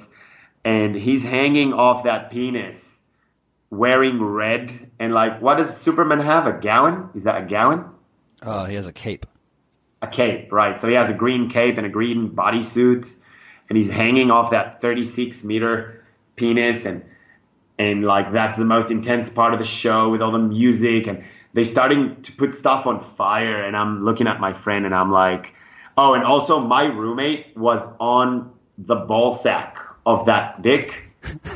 And he told her just wear, he gave her something to wear that looked very ritualistic. And she kept being handed torches, like red flame torches, you know, the ones that in soccer stadiums in Europe. Yeah, like a flare. Yeah, and she'd have to move with them. She was moving with them like she was as if she was really, well, as if she was pretending to be tripping and not actually tripping. So, and yeah, man, and then he goes and dances with her, and I'm like, is he going to sacrifice her? Is that what I'm witnessing? Is this bigger? Am I like a little fly that entered like a plant that was going to consume me? Mm-hmm. And then I'm like, they burned a lot of shit there, like a lot of stuff that was meant to be burned for the fire show, but it didn't look safe at all. So I thought I might not be getting out of here. And then, yeah, man, the party was awesome after that. And there was, later on, we discovered like a hidden psytrance place. So that was the easy part. Took some great acid at some point, you know, like completely went out of our minds. And then we were completely overjoyed with that experience. It was incredible. It showed us that a Vietnamese can teach us a lesson. You know, it showed us how much we don't know, how powerful some people are. You know, I felt like I was a part of his manifestation, like I was something that he invited there, and I didn't really have much to say about it, which was crazy to me. So is this something that like you have repeated since then? I guess I'm confused as to like when you started this, you were saying like this is your new thing. So is this like that was I'm giving you the exposition. I'm sorry. I'm getting carried away with the beginning. No, that's all good. I love it. I don't understand how that, like the Osho thing I get, that sounds like a routine. But yeah. This sounds like a one-time experience. With this guy, I actually, in that party, we only had a connection for like a few seconds when he came down from the penis and danced with people and did this incredible contact dancing. And he took me from everyone and started dancing with me and looked in my eyes and completely tripped me out. I was seeing like a spirit, not a person. And even talking about it, like I'm seeing something, like it's insane. And really powerful dude, like, wow, what a spirit. So, yeah, then we weren't in touch or anything after that. But he would be a common theme for conversation here, I'd imagine. Pretty interesting dude. And, yeah, then they would host events in a hotel that they have in Hanoi. This one's important, Chapin. I'm sorry, I'm taking so much of your time. Do you need to be somewhere soon? No, go ahead, please. All right. Cool, man. Hold on. So listen to this. He has a hotel here that he built, which is inside the city. They're able to charge 10 times the price of a 5-star hotel in Hanoi and still get customers. Okay. He enjoys a celebrity, but it's not that. It's that every room is an art piece like you wouldn't believe. It's all on a tree. Inside the city, but it feels isolated, and it's in a treehouse. It's called The Treehouse. Everything is on a tree. That's a theme, huh? Between these type people. They live on the trees. You know who I'm talking about. I don't actually clarify that. What do you mean, like John? Talking about Captain John. Yeah, okay. Man. So, yeah, you're referencing John. Who else John. I'd be talking about. Yeah, okay. The misfits and rejects of the world. Hi, John.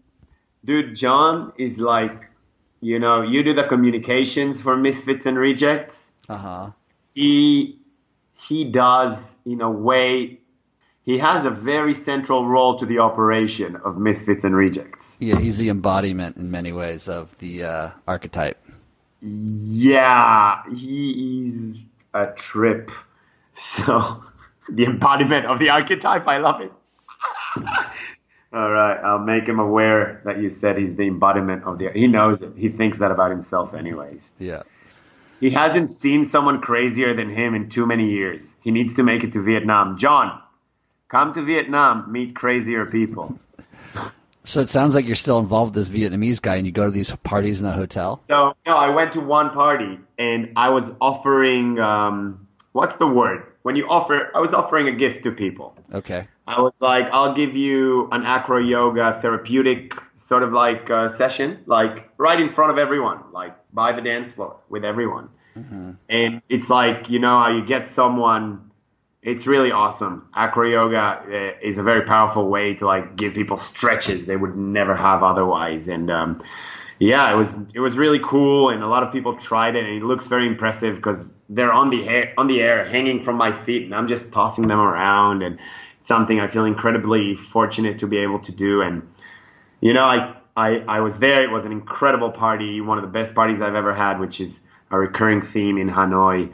It's transformational stuff here. So we go and the next day, Jesus, I was out of money. I was out of money completely. I spent everything at the party. I was so happy, but I was completely out of money. I had no money for water.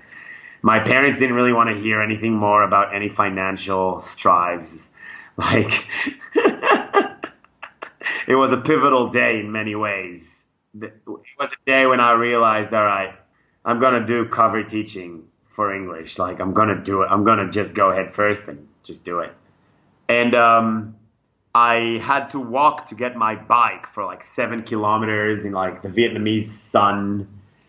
And I had to walk a lot in the morning to get home because my bike wasn't with me because it would have been irresponsible to ride in my situation. So I was thirsty and hungry, like Moses in the desert, and looking for a place that would take a credit card in Hanoi, which is like cash city. So I learned now, if you're out of money and you only have a credit card, I learned the strategy. So if you need help, let me know. We'll go into that later. So fucking, I get there to the treehouse and to take my bike, but he offers me tea. And we talk. And I think I talked to his daughter first and then to him. And his daughter, Jenny, who was also really awesome. And both of them are two of the most incredible people I got to meet here. And I got to meet so many incredible people here. Yeah, at some point I was giving him an acro yoga therapeutic session. And he really liked it. And I showed him also how to do some basic acro yoga, I think, which is a really elevating thing to be doing, to be flying. Mm-hmm. Chapin, you never took a chance, I think. I never did. No, I will. I will. I'll find somebody, yeah. So, are you in L.A.? Yeah. Go to the Jam. Type in Acro Yoga Jam Los Angeles. It's free. You don't need to participate.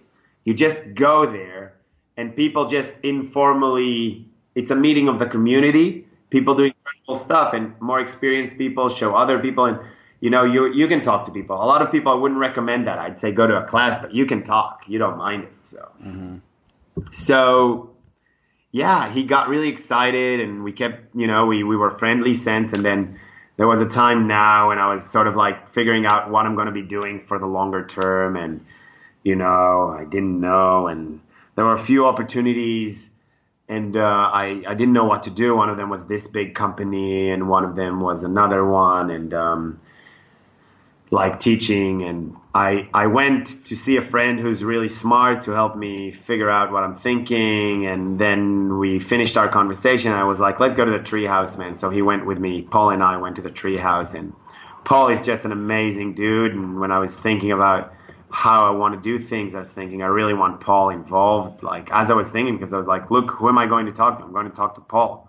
So if he knows so much that I trust him with like a very important decision that I'm making now that's going to impact my near future, why not just have him closer, you know? Yep. So I had this idea as I was writing to him, because he's just such an incredible person. And then we get to the treehouse and we talk to Khan, the artist, and the daughter, Jenny, and, you know, and they tell us, yeah, we want to start a hospitality business we're starting a hospitality business in the valley. And I was so ecstatic about it, because I had a visual for it. It was in my head, you know, because I was really inspired by Inanita. Oh yeah. Yeah.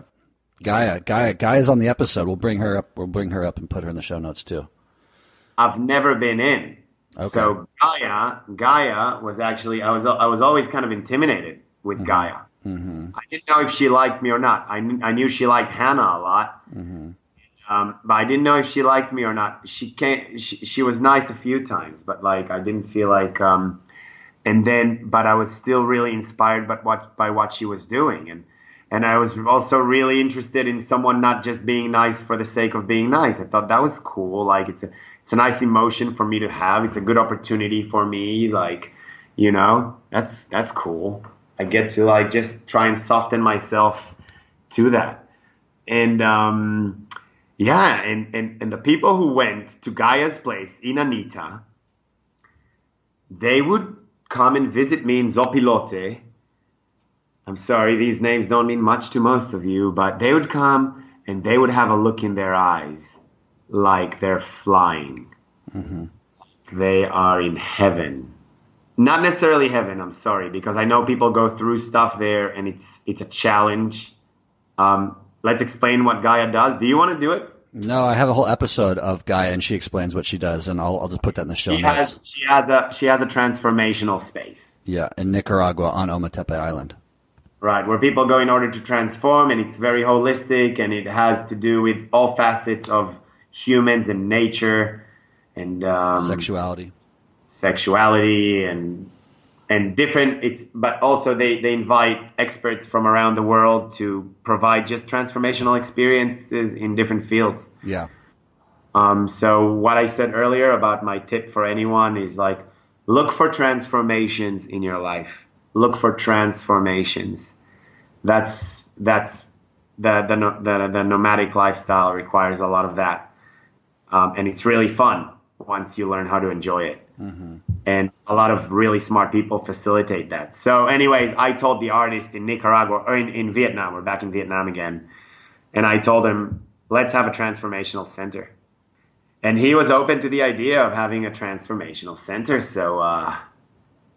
So he got me involved, and like I bring in workshops now, and I'm hoping to get to live there, and I'm hoping to, you know, hang out with, just invite in like experts from around the world about transformation, but also live around a transformational community that we're going to have there. That's kind of similar to the model that Inanita has. So actually Gaia and Paul, and anyone that has anything like that, I'm very interested in talking to you and learning from you. We're starting very soon. Also, any one of you that offers a transformational experience of any sort, martial art, hiking, survivalism, stuff to do with the psychic, anything, reach out. We're looking to fill out our program for this year. We've just begun. We have a few incredible workshops planned. I'll be leading an acro yoga workshop together with Paul, and he'd be leading he's an incredible life coach. That's happening at the end of August. And then there is Aaron, who is an incredible what word should I use? She's a healer, and she uses sexual energy to work with groups and individuals, and she's leading a 7-day transformational workshop there late September. There is another woman here that does sacred ceremonies. Whoever knows what I mean knows what I mean. But these sacred ceremonies Even if you're an atheist, they would be sacred for you. I promise. I promise. You, you don't need to believe anything. Gil, so is this Paul from Nicaragua that's going to come at the work table? No. It's a different Paul. Oh, okay. Oh, this is your friend Paul. Dude, but Gaia and Paul, hey, how about you guys just show up whenever you guys are away from there? Just come here instead of San Marcos for one season. Mm-hmm. We'll have a fire season and a water season. We have a lot of they have a great marketing team. They're very reliable, and the two of you, you already know what to do. So reaching out, Paul and Gaia, if you want to talk to me, I'll be happy to do any work. Well, let's talk about this, because this is really cool what you've just kind of touched upon, what you've got going. So you have you're now involved with this transformational sort of retreat center in this valley in the middle of Vietnam, and this schedule sounds like what's happening in the next 6 months? So we're basically going to have a community there of people that are going to be living there on a voluntary basis, help out a little bit, but mostly be in charge of maintaining the ambience of the place as transformational. So like whenever a tourist shows up, they already have 10 friends, you know, because these people, that's what they came there to do, you know, mm-hmm. to enable the tourists to like get into it. But when a tourist shows up, it's for a minimum. So I want ultimately, like in Inanita, to make it for a minimum of 7 days. Maybe we'll start with a minimum of 4 or 3 days, but we're not looking for daily stuff. Right. This is an experience that has to take a minute to soak in, like 7 days. And we'll have like a rhythm in the community where every morning we have a morning activity, and we're still putting together the list. It'll probably be like a combination of yoga, meditation, workout, different things, ceremonies. You know, so it'll be a lot of different things in the morning, then a breakfast that we'll have there. There's incredible food over there, a lot of things that the jungle provides. And also incredible cooks as well. And then in the afternoon, we can have a workshop. We can each do their thing, depending on sort of like whether or not we have experts. There will be artists in residency doing incredible art projects. We're gonna in the evenings have like other activities. It's gonna be a place, it's isolated, you can express yourself in any way you want, you know. We also so it's that was my dream, just to be in a place where I'm surrounded by people who are looking to make progress on their health together and support each other and acknowledge the hardships and you know, be there for each other. That's so cool, man. I mean, this is incredible for you that you've, you know, put yourself out there for so many years, and now this has kind of fallen into your lap, and you've connected with like-minded people in search of, you know, similar sort of things. Can you? Is there a schedule like already up that people can go check out, like a website? We're going to start the marketing very soon, and let's make sure you have it in your notes. And the place is called Gum Troy Valley, and the business is currently in the Treehouse in Hanoi. So if you Google Treehouse Hanoi, you can reach, you know, the artist or his daughter, Khan, or his daughter Jenny, and they'll be happy to talk to anyone. They're really nice people. Although I don't know, you said you have so many listeners now, so we'll see. Yeah, but anyway, I hope this works out, that people can come experience this, because I mean, I'm interested in coming and checking it out myself. So listen up, they're interested in having people in their place in Hanoi as well, which is the most unique urban hotel I've ever seen in my life. So check it out, Treehouse Hanoi. They're also actually looking to make a big renovation there, and they're now working with investors. So if you're an investor and you're looking to invest in something artistic with a cause, by one of the most incredible artists in the world, in my world, I'll say, but I think in the world, famed artist, then you could reach out and I'll connect you with them, because they're looking for a good investment. If you know of ways to get good investments and you just want to help us, connect us, why not? We'll be very happy, and we'll be very happy to, you know, host you here and give you the best Vietnamese experience you could ever have, and the most avant-garde experience, probably one of the most avant-garde experiences that I've ever became aware of. And then, in the valley itself, we're going to have a Facebook page and a schedule very soon, and we'll plug them in the notes, and you'll be able. So we have an event coming up late in August. That's me and Paul, acro yoga and sort of like life, like tools for life, because Paul is really good with that. Then we have Erin, who's a lot more. She's spent a lot of time with Gaia, and she brings a lot of transformational workshops that capture on sexual energy. If you want to sign up for that in advance, let me know. That's going to be late in September. What else? And then there's another lady that's leading sacred rituals. That might be mid-August. Sacred rituals. Again, I'm not talking about just singing for Jesus. I'm talking about plant medicine, and it's pretty incredible. Everything is legal. Everything is completely legal and according to the law, but just incredible stuff. This is so cool, man. Thank you for bringing this up. I'm glad you did. I'll probably make this a 2-part episode. But, I think this is, the coolest aspect of what you're doing presently, in the sense that you really have seemed to hit your stride and found something that is, you speak so passionately about not only Vietnam, but this new enterprise. And I couldn't be happier for you, man. Thank you so much for sharing with us your experiences in Vietnam and this new project.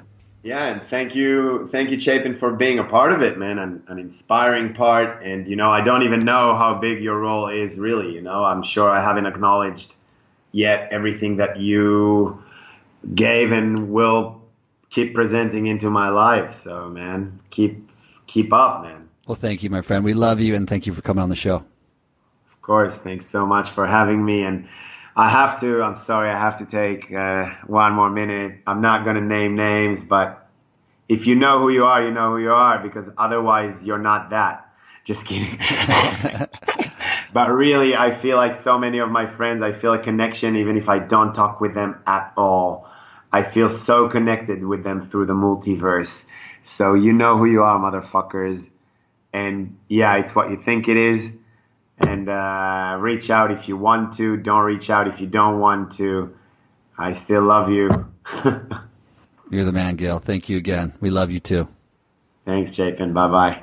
Awesome, Gil. Thank you so much for coming on and sharing your story with me. Growing up the way you did on that kibbutz is so fascinating, and how you've developed your perception of the world, your perception of yourself, and now where you find yourself exploring that even more deeply in this valley in the middle of Vietnam with this very interesting sounding Vietnamese artist. Can't wait to come visit you, dude. Thank you again for coming on. Again, if you're a first-time listener, please pull out that phone at the subscribe button. If you want to support Misfits and Rejects, you can support Misfits and Rejects by either going on Patreon, and you can give a monthly donation of whatever you want, $1, $5, whatever it may be. It helps me out in continuing to produce this and the various apps I need monthly to maintain this podcast.